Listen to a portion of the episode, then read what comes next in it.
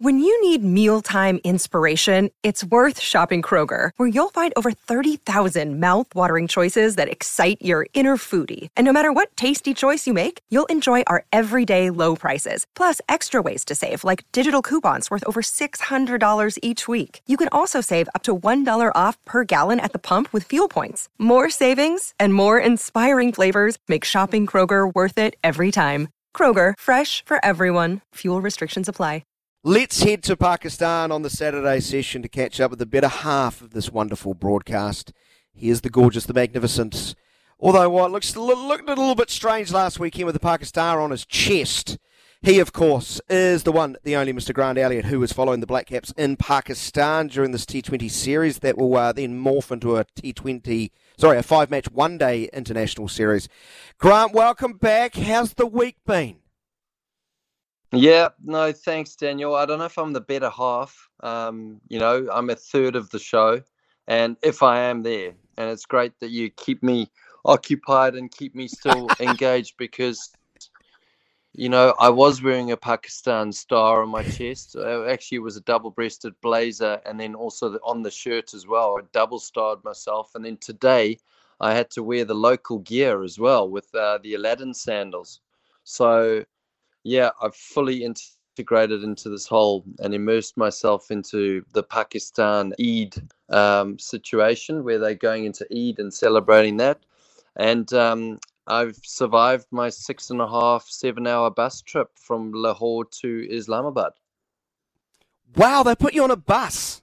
How did that go? Well, obviously, uh, firstly, it took quite a while. They did. They put me on a Muhammad bus. And um, yeah, it was meant to be four hours. Ended up being uh, six and a half. We had a number of stops. Stopped, uh, had some KFC ramyeon wings, which were the hottest, spiciest things I've ever had. Um, and the the bus driver was fasting, so he got pretty grumpy towards the end of it, and um, he wasn't scared of, of, of, putting his foot down as well. One stage he reached 140 kilo uh, kilometers and um, had to beg for the the coppers to not give him a ticket when we were stopped at one stage. So it was uh, it was entertaining. You got pulled over in a bus doing 140k. Well, I'm surprised yeah, you didn't was... like hijack the bus and start driving it yourself, mate. It Would have been far more sensible.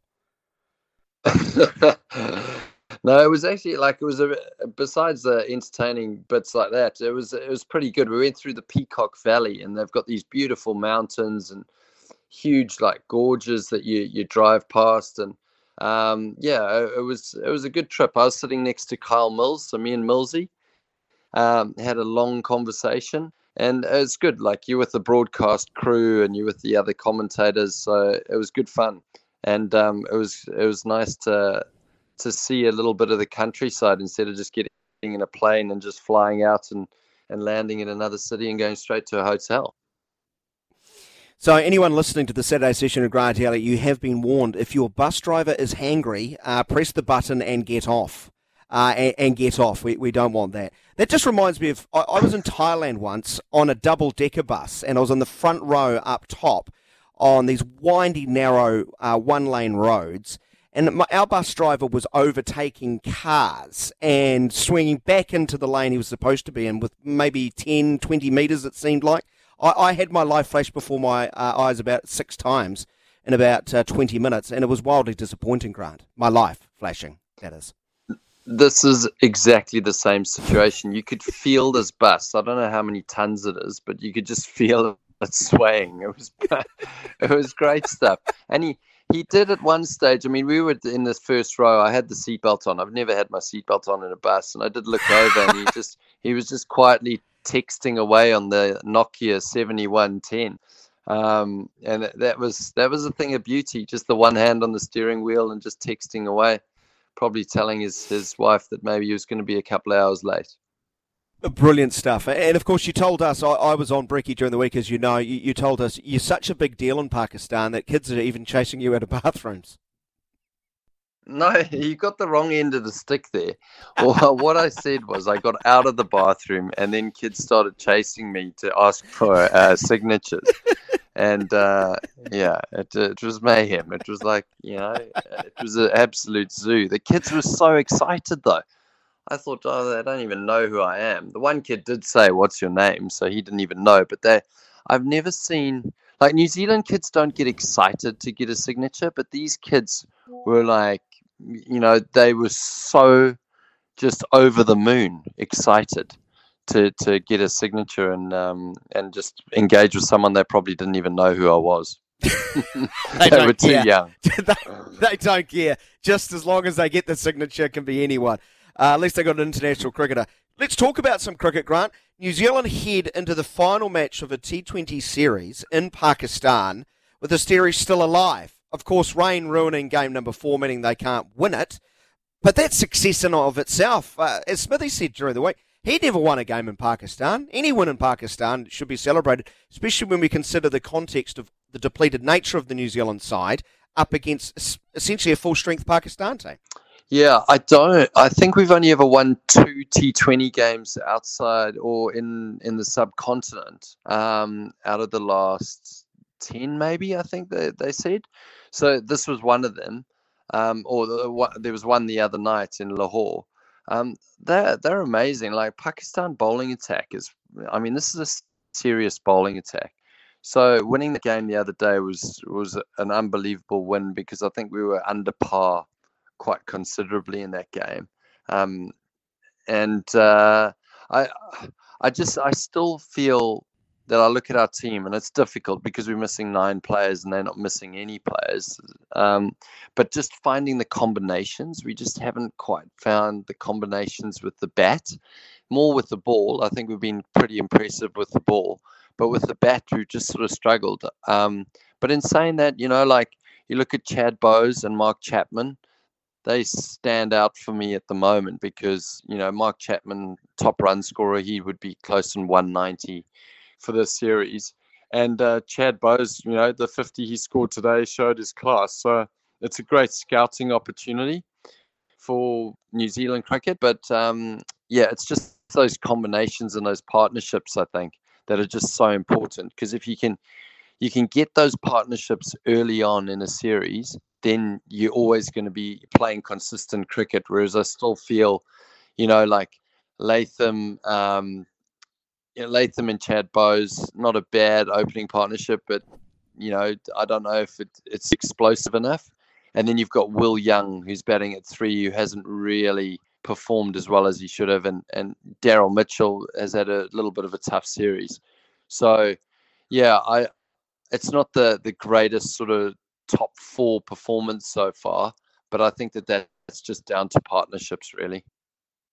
You're so right about the bowling. Everyone sort of put their hand up at time. Matt Henry's really impressed, hasn't he? Um, uh, throughout uh, the series, he's bowled in three of the games. Of course, New Zealand didn't get a chance to bowl in game number four before the hail uh, came down and Rawalpindi. But the guy you've mentioned, uh, Mark Chapman, 186 runs to be exact, strike rate of 157. He's been dismissed just once in the series. He's hitting one every five balls for either four or six. He's at a, at a remarkable series.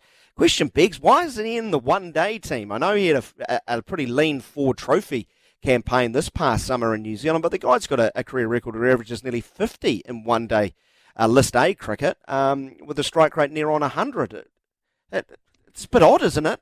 Is he the forgotten man? Do they want him to stay on, maybe? Yeah, I think, uh, you know, Mark Chapman, he has been impressive, but I think he's one of those guys that you know, he probably has been a little bit inconsistent. And I'd say he's been inconsistent because he's just, he's been one of those guys that's always been on the bench.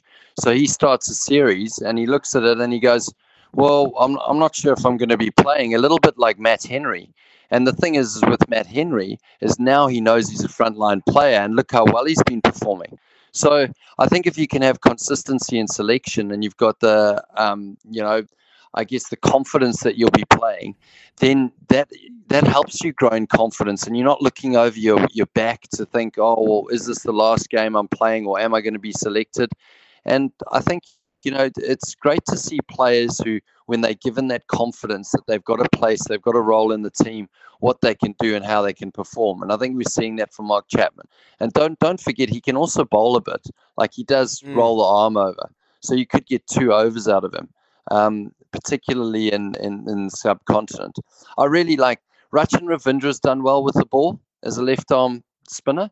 So he's shown, um, you know, a little bit of talent with the ball. I just wish that I would have liked to have seen him bat at three in this series. But I think that what what the selectors are doing is they're batting people in the positions that they think that they're going to be performing for in the World Cup, and not T20 World Cup. This is the One Day World Cup.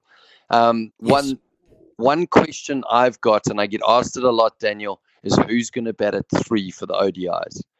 With Kane Williamson out now, who's it going to be? Are they going to elevate Glenn Phillips? Are they going to just put Mitchell in there? Is it going to be Henry Nicholls to maybe open and then Devon Conway down one? Um, it's a huge question, and I think we might get the answer for it when we um, when we play the one days. Well, there's um, a few that could audition, as you say. Um, Will Young, Henry Nicholls in the squad. Tom Blundell gets a crack. Maybe you might see him there. I don't know. Chad Bowes is in the squad. Um, where's your gut leaning? Yeah, I mean, you know, there there is. So Chad Bowes, like maybe that was the opportunity, you know, um, for him, especially tonight. I think you know he had an opportunity uh, to to kick on, and almost I thought he was going to get hundred the way he was batting. Geez, he started well. You know, the first ball he cut away, um, he he hit one through the covers. Everything was in the middle of the bat, down the ground, and then suddenly pulled Shaheen Shah Afridi. He took Shaheen Shah Afridi for three fours in a row. Um, so there's options, and you think about um, you think about Tim Seifert and Tim Seifert, who scored runs. Like, is he an option? I don't know, but Kane Williamson is it's a huge gap, and the, the other option you could go is you could go. Well, let's replace Kane with a bowler, Ish Sodhi. They were playing three spinners today in the T20. Um, and I know I'm jumping the gun here and looking towards the one days, but I do think it's an important decision, the one that they have to make, because it always comes down to partnerships and the partnerships that you build to be able to consistently perform as a team. So if you can get those partnerships right early on in a competition, then you're ahead of the opposition. Because a lot of them go in and you know they change batting orders uh, during during the the series and I think you want to go in there and just have consistency in team selection. So big decisions ahead for New Zealand, and you know hopefully we can get it right because we are spoiled for choice. I think. I think you are right to look ahead to the one day series in Pakistan. Uh, it is the, the big form of the game and 2023 from here on in, of course, with the World Cup down the line. And I'm not trying to, um, you know, minimise if New Zealand can win the fifth T20 International and draw a series in Pakistan. That is well worth celebrating. It would be an absolute moral victory if, uh, of course, a, a, drawn series.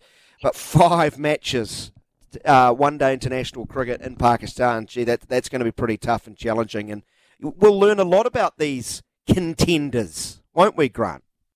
Yeah, you will. And uh, this is the, the benefit of having IPL players out is that you're going to get the benefit of seeing other players and seeing how they perform and how they perform under pressure and in the subcontinent.